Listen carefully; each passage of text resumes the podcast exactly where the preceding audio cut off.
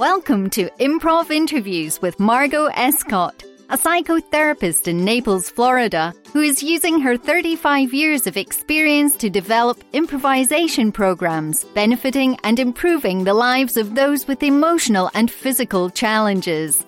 Improv Interviews brings together the world's leading improvisational theatre masters, founders, and innovators who are using improvisation therapeutically in unique and surprising ways.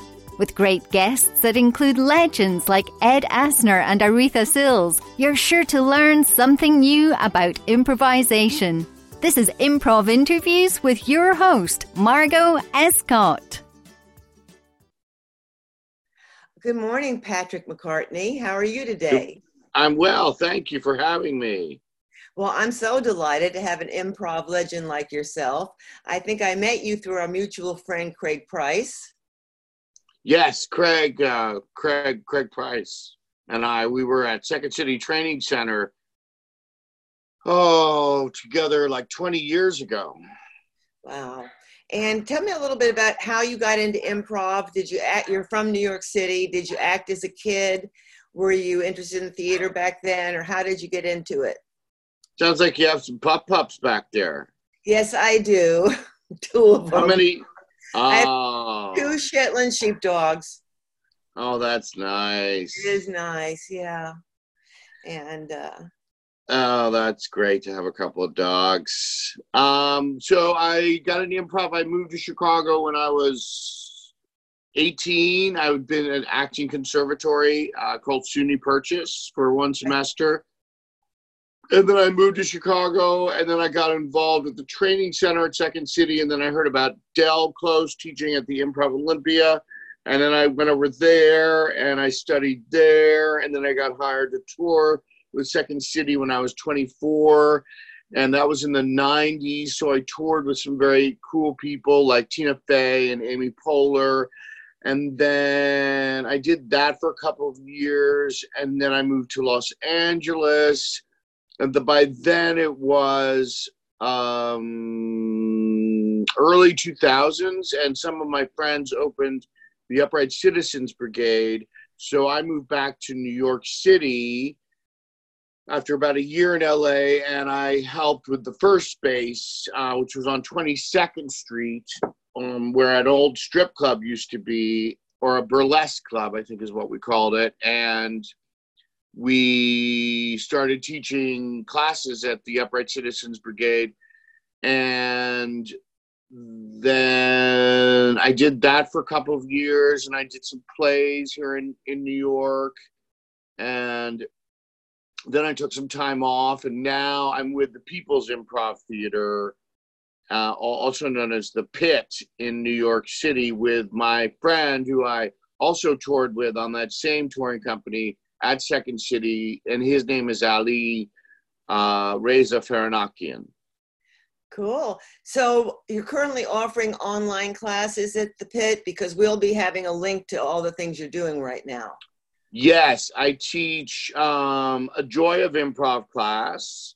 I teach a class called uh, Acting for the Camera, which starts on Sunday.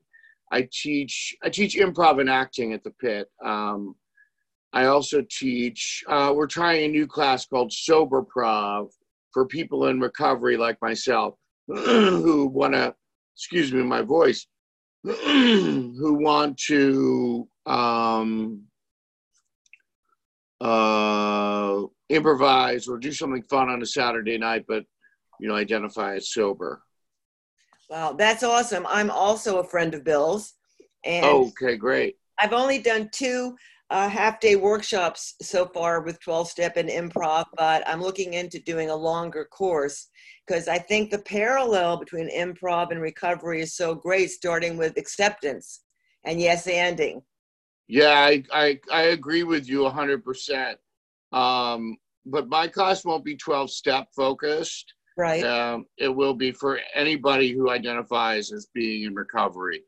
Uh, I find that if I focus only for people that want to participate in 12 step groups, there's a lot of people I met through a show I created um, um, called Sinister Kid who, who who are sober who do not attend 12 step groups. And they they're they're interested in improvising just like everybody else so i don't keep it um, i do find uh, as a as a as a as a as a you know uh, a friend of bill's um, i find that the parallels are very interesting but i don't uh, necessarily advocate that in my class right. well and that can make a more inclusive class absolutely so yeah it's not about um, the steps in my class. Right. It's about just playing. Just playing. But, oh, it sounds wonderful. Yeah. So anybody anywhere could sign up for that since it's online now. Anybody anywhere who says they're sober, you'll find that people who I mean, I've done a, a sober. Uh, I did a sober comedy show, but you know, it's funny. It's like um, I uh, I, I wanted to make sure that it wasn't just for uh, once again, people in 12 step groups, I wanted to keep it open uh, to anybody who would, whatever path they choose as far as recovery uh, from a drug and or alcohol addiction.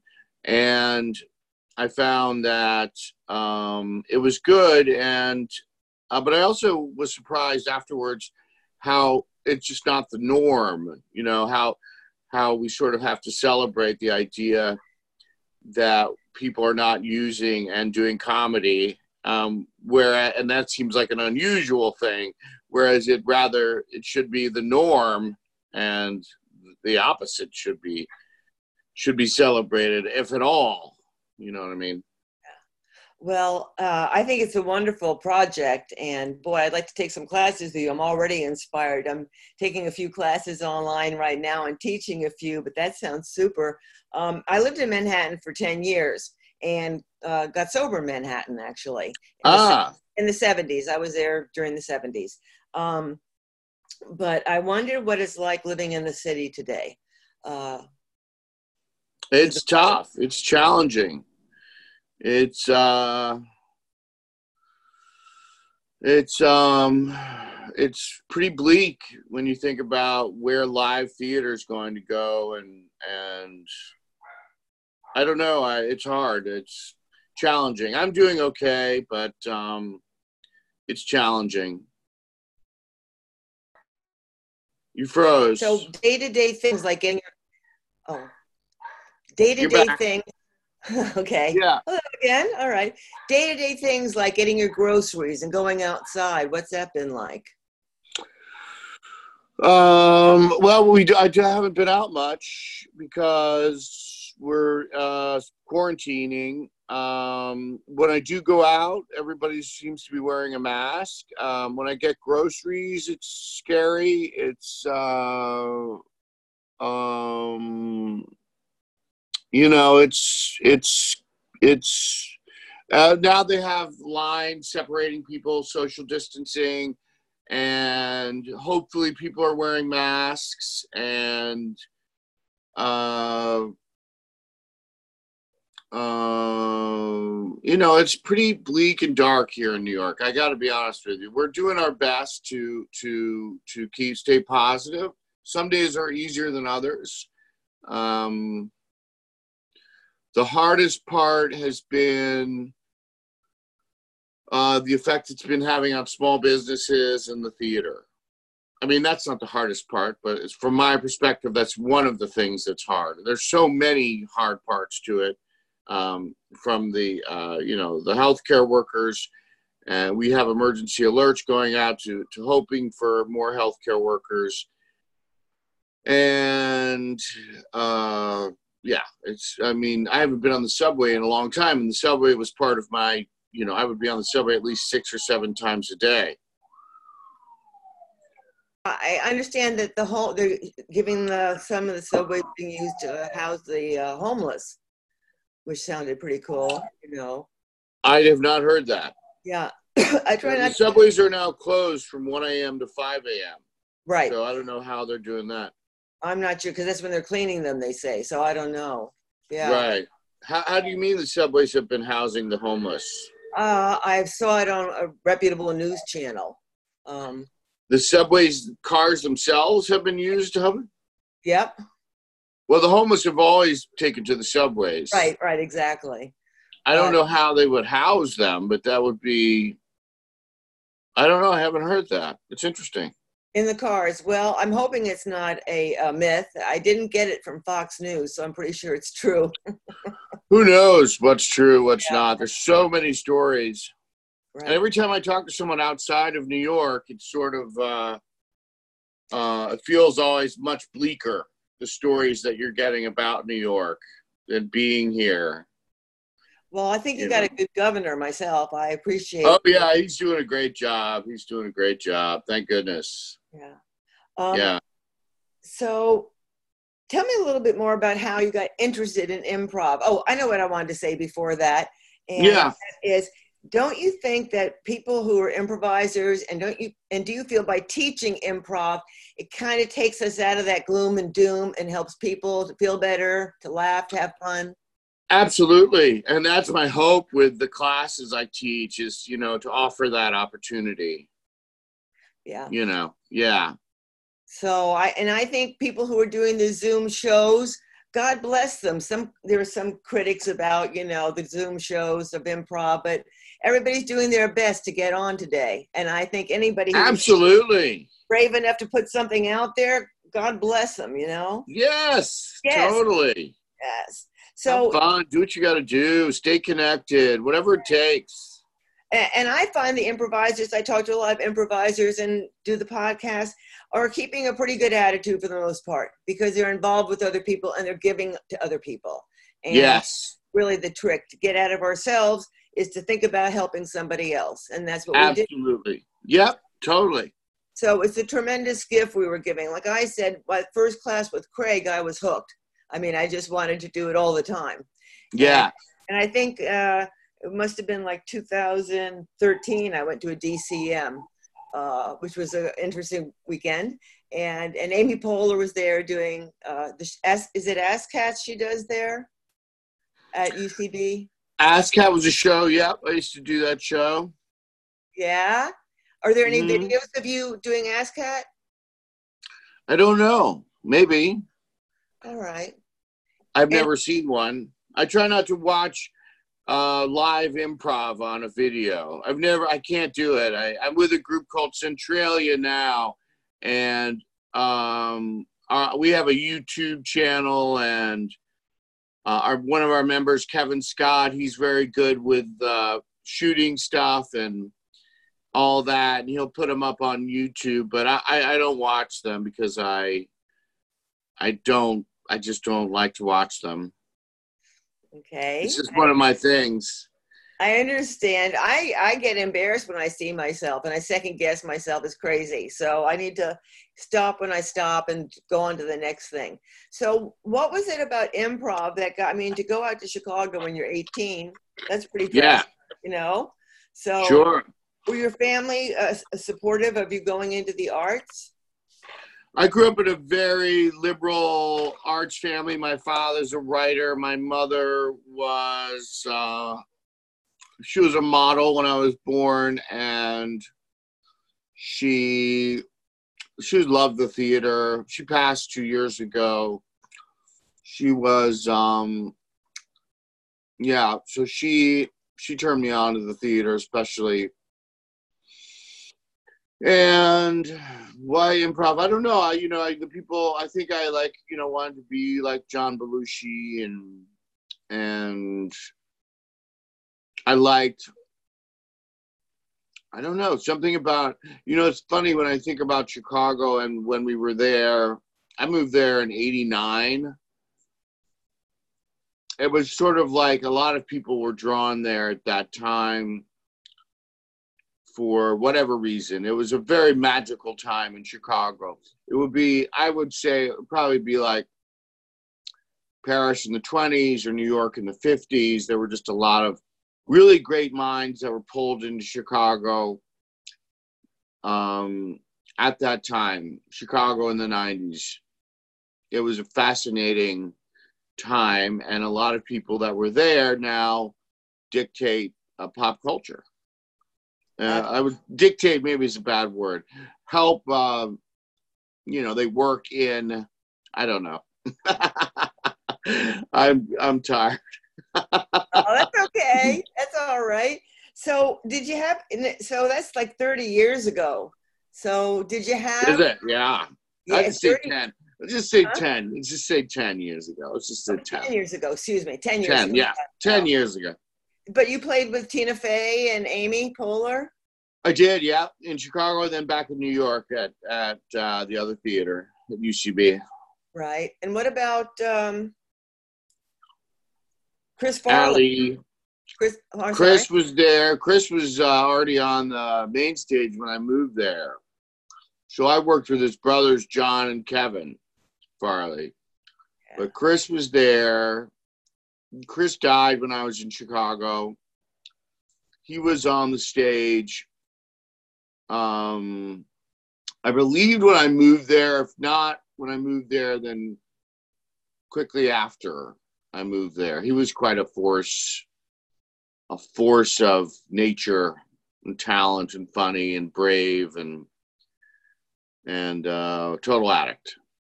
Yeah, I was in a room with him once, um, and uh, uh, he he had this charisma about him. We were in a small group setting, so I got to hear a bit of his story, and he just was a big presence when he came in. Uh, Mm. that's all I can say. It was just remarkable and so sad, so tragic. That was like a few months right before he died. So Yeah. and uh, so you studied with somebody who's kind of a legendary uh, improv teacher at Second City, but he's also known for being a drug addict as well, and that's Del Close. Can you share some experiences with Del? Uh, Del was a great teacher. He was uh, a great mind. He was very imaginative, and he was also an actor. When I worked with him, he was doing plays at Steppenwolf too. Uh, I remember going to see him in a few shows. He, we all wanted his respect. We all wanted um, to impress Del, um, and he would challenge us. He would, you know, he was. I loved. Um, you know, he taught me commitment and he taught me truth and comedy and he taught me to, you know, use my acting skills as an improviser. He was intimidating and he um he was not the most personable guy, but uh I, I don't have any stories where I hung out with him in his apartment and and did drugs with him, but I'm sure other people do. Uh, he he was great. I mean, he his approach I think was growing and growing, and uh, I would. Uh, I mean, the stuff I do now, you know, it all starts with Viola Spolin, of course, and then Del, as far as I'm concerned, has created what he would call traffic patterns or how to how to run traffic you know that was the Harold. And um i i you know he was great. It was uh, uh he was he was an interesting guy. He was he was uh, i learned a lot from him and he he he informs probably certain ways i teach now. Just by uh his you know, I remember when we did the movie the first time, it felt like he just said, go on stage and make a movie. And we all just sort of would figure it out because we were eager and it was a very free environment. It was like very funny people. And then there were like witches and warlocks in the room, uh, in the class. So it was, it was a cool and bizarre time. So uh, one of the stories I've heard from our mutual friend was that sometimes it would look like Del was up there and looked like he was asleep while people were doing their thing on stage, and then all of a sudden he'd give a note um, because even though he looked like he was asleep, he was paying attention somehow. And uh, brilliant mind. And I love the story about his skull being used. Um, Right. Yeah, that story. Yeah, for the Hamlet. Yeah. Yeah. So he's forever on stage. So, did you have any other remarkable teachers while you were there? Oh yeah, I had a wonderful acting teacher named Marianne Thebus. who had a profound impact on me. I had I was part of an ensemble called the Center Theater Ensemble. I did plays as well as uh, improv. So I had some incredible teachers: Dan LaMorte, Marianne Thebus, especially Marianne. Um, Mick Napier was my teacher for my first when I was at the training Second City Centers. The, he was my first teacher, and he had a great. He was a great level one teacher. Yeah and uh, Gellman I had for like a level three at Second City. He was good. Um, yeah, a lot of very inspiring and great minds, and and uh, really in both improv and as an actor. And then I moved to LA, and I had a wonderful teacher named Ivana Chubbuck and so we remember these teachers because they made such an impact on us. And what are some of the things that they gave us? I mean, I could tell you about the gifts I think I got, but what are some of the gifts you got as an improviser from teachers? What are the gifts you got? Uh, more self confidence. Yeah. Um, and uh, learning not to try to be funny. Because I think most of my life I've tried to be funny and make jokes and all of that stuff, and learning to be more authentic and real. Yes, for sure and be yeah. in the moment and be in the moment yeah. now be here yeah yeah yeah yeah yeah yeah that's that's wonderful isn't that when that when you when you can communicate that to a student finally to just not you don't have to try and be funny it's a wonderful thing when they finally absorb that. I love that. That's why i'm constantly trying to enforce that especially in new york where where it was so competitive and people felt the need to always be funny and you know to really just get them to understand that you know and it says it in truth and comedy the audience can see it coming when you're trying to be funny it's just like don't worry about it trust trust trust trust trust live in the discovery just be in the moment with the other person and that's what the audience will enjoy you know it's really it's so it's just a wonderful thing yeah to yeah. know that. So, in Gellman's book talks about discovery a lot. I, I think Michael Gellman's book is, is one of the best I ever read. I've read a lot of books, of course, but um, ah. It, it is it's really good. And of course, Truth and Comedy is the name of Charna's book. So you worked with Charna? Oh yeah, Charna. Oh yeah, she was a great teacher too. Yeah, yeah. So any she was thought- my first teacher. Oh, she uh, was. Oh yeah, when I was at Improv Olympic, there was only three teachers. It was Charna, Noah Gregoropoulos, who was a great teacher too, and then Del. And so Dell was like an ongoing class. Like you could come back and go, and he would always have a new way of doing things and try. When I left Del, I think the whole class we were behaving like Neanderthals for three hours. I have people do Harolds like that. Really? Yeah. It's funny. You get a whole class to behave like Neanderthals. Neanderthals, the first half of class, and have them do a Harold or something, and they're having fun and they're not thinking and they're behaving. They're just simply behaving. And then the minute you ask them to start speaking, everybody no longer behaves. Well, it's sure. I, I, when I work with Parkinson's people, I talk about show, don't tell your feelings, um, and show on your face and your you know object work. Show us, don't tell us, because our physical can say so much as opposed to the words. Oh, I totally agree. Ivana used to tell me you could turn down you know behavior is everything um, you should be able to turn down the the volume of any movie and be able to tell what's going on through great acting through behavior right. and i and i love that i'm all about behavior which is why this whole new zoom world is very challenging because it's you know it's hard to it's hard to use what's in front of you when it's just you know it's a different thing it's not it's less about it's challenging.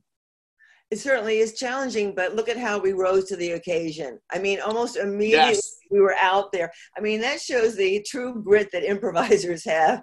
Not to be an egotist, but you know, I mean, we got out there right away. We saw something and we fixed it for ourselves as best we could and our students. We're doing our best. Some of us are. Some of us. Some of us. I know some people that just can't do it over the Zoom uh, and I hear what they're saying. Um, but yeah, we have to. We evolve or or we don't. And um, yeah, I mean, anybody can figure it out. It's improvisers. It's what we do. Exactly. And there are some platforms coming out. Uh, some are in the development that I've looked at that are going to help us be more in a room than just these windows. Im- Im- improv uh, platforms online. So those are being developed right now. So that'll be exciting. Oh, that's great. That's great news. Around the stage and all kinds of cool stuff. Yeah. So um, anyway, you are a delightful person. Oh, and, thank you so uh, much. Uh, and I uh, am so glad Craig introduced us.